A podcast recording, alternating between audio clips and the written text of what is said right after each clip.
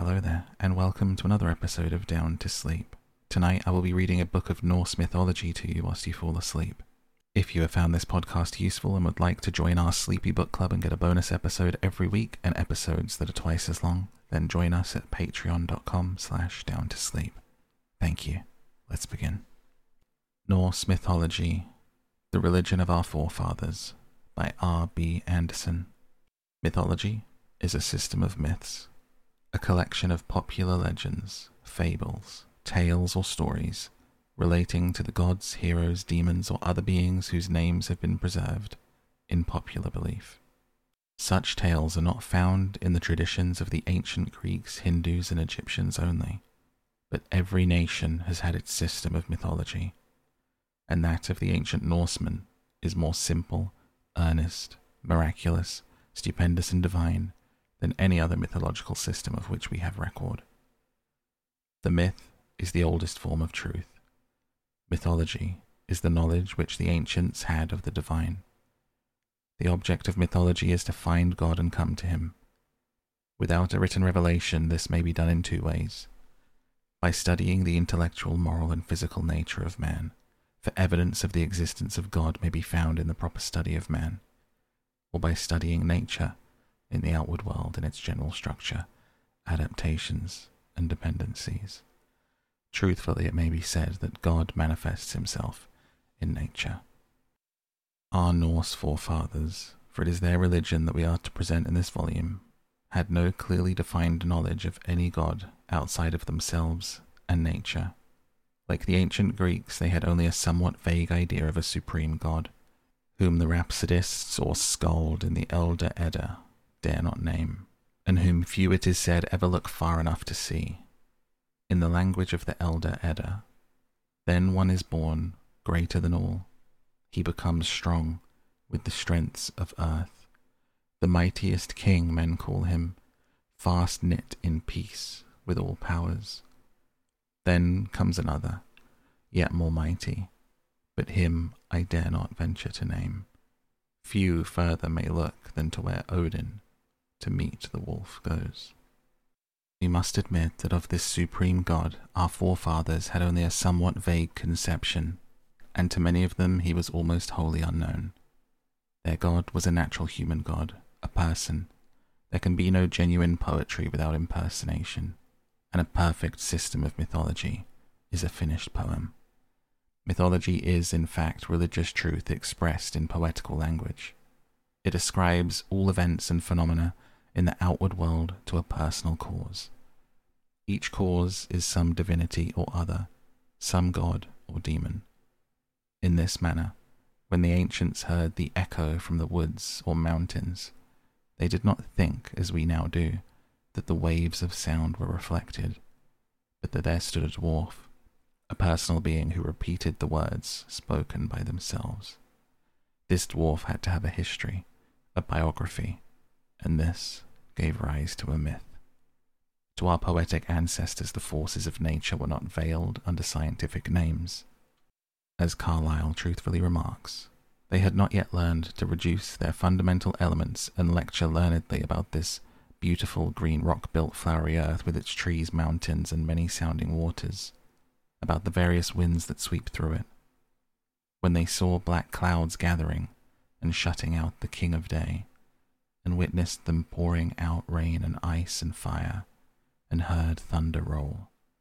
They did not think as we now do of accumulated electricity discharged from clouds to earth, and show in the lecture room how something like these powerful shafts of lightning could be ground out of glass or silk.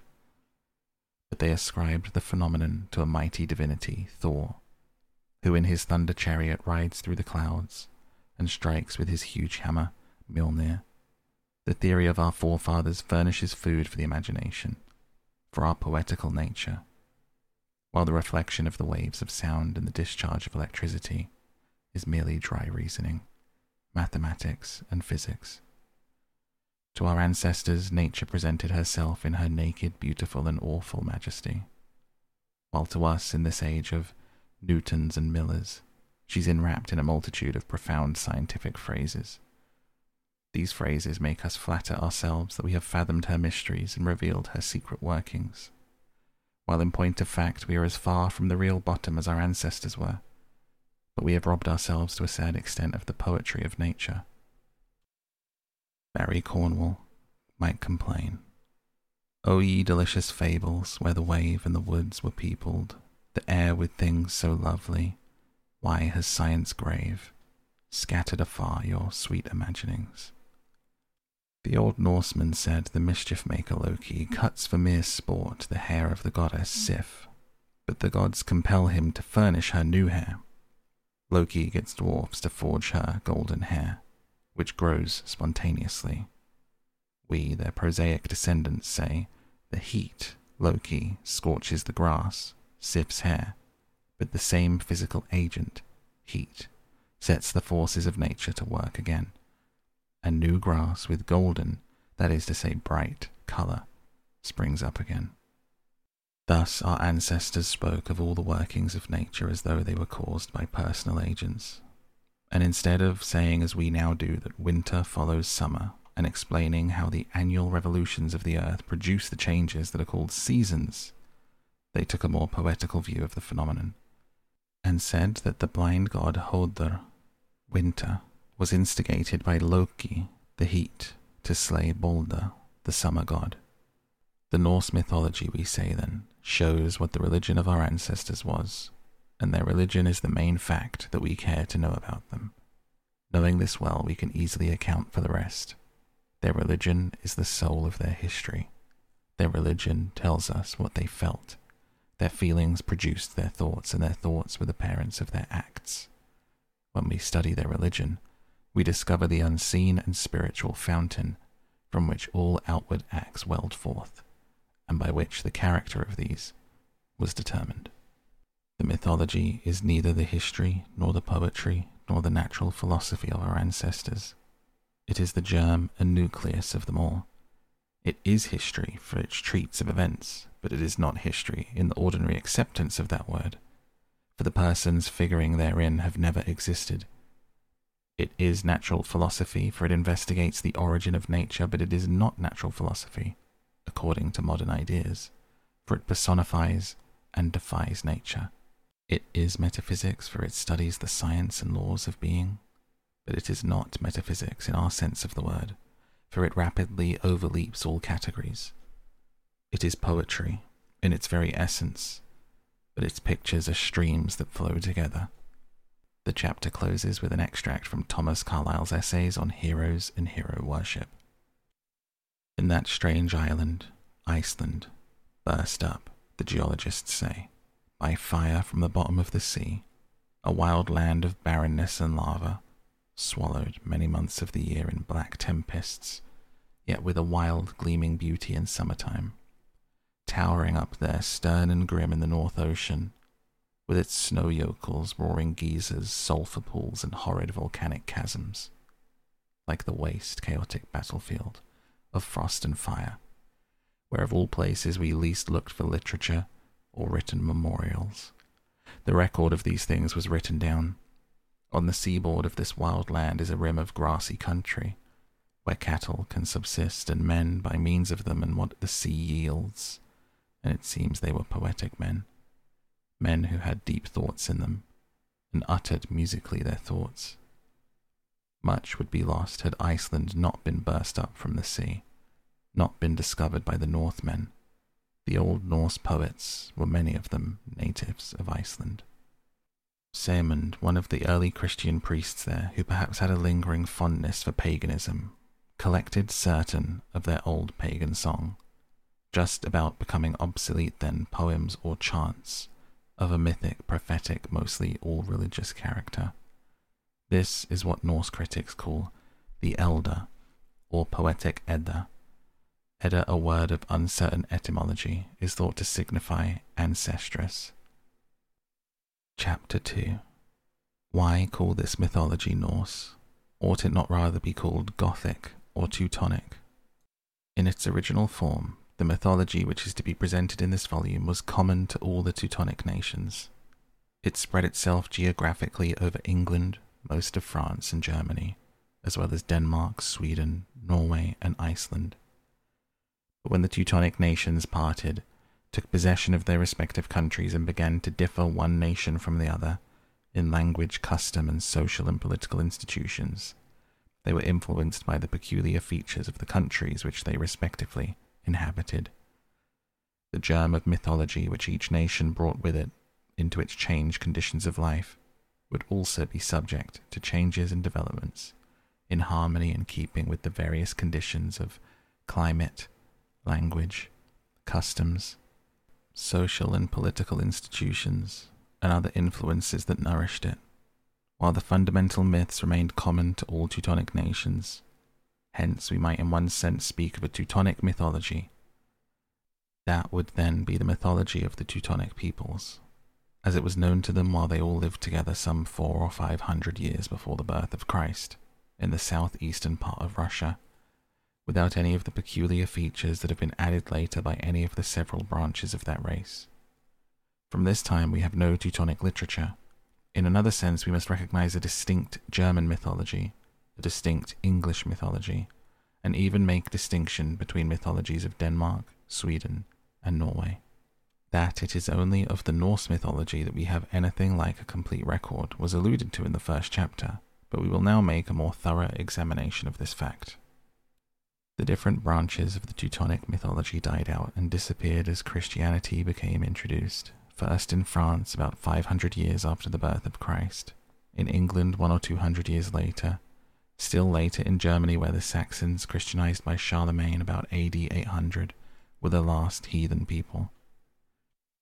But in Norway, Sweden, Denmark, and Iceland, the original Gothic heathenism lived longer and more independently than elsewhere, and had more favorable opportunities to grow and mature. The ancient mythological or pagan religion flourished here until about the middle of the 11th century. Or to speak more accurately, Christianity was not completely introduced in Iceland before the beginning of the 11th century. In Denmark and Norway, some 20 to 30 years later, while in Sweden paganism was not wholly eradicated before 1150. Yet neither Norway, Sweden, nor Denmark give us any mythological literature. This is furnished us only by the Norsemen, who had settled in Iceland.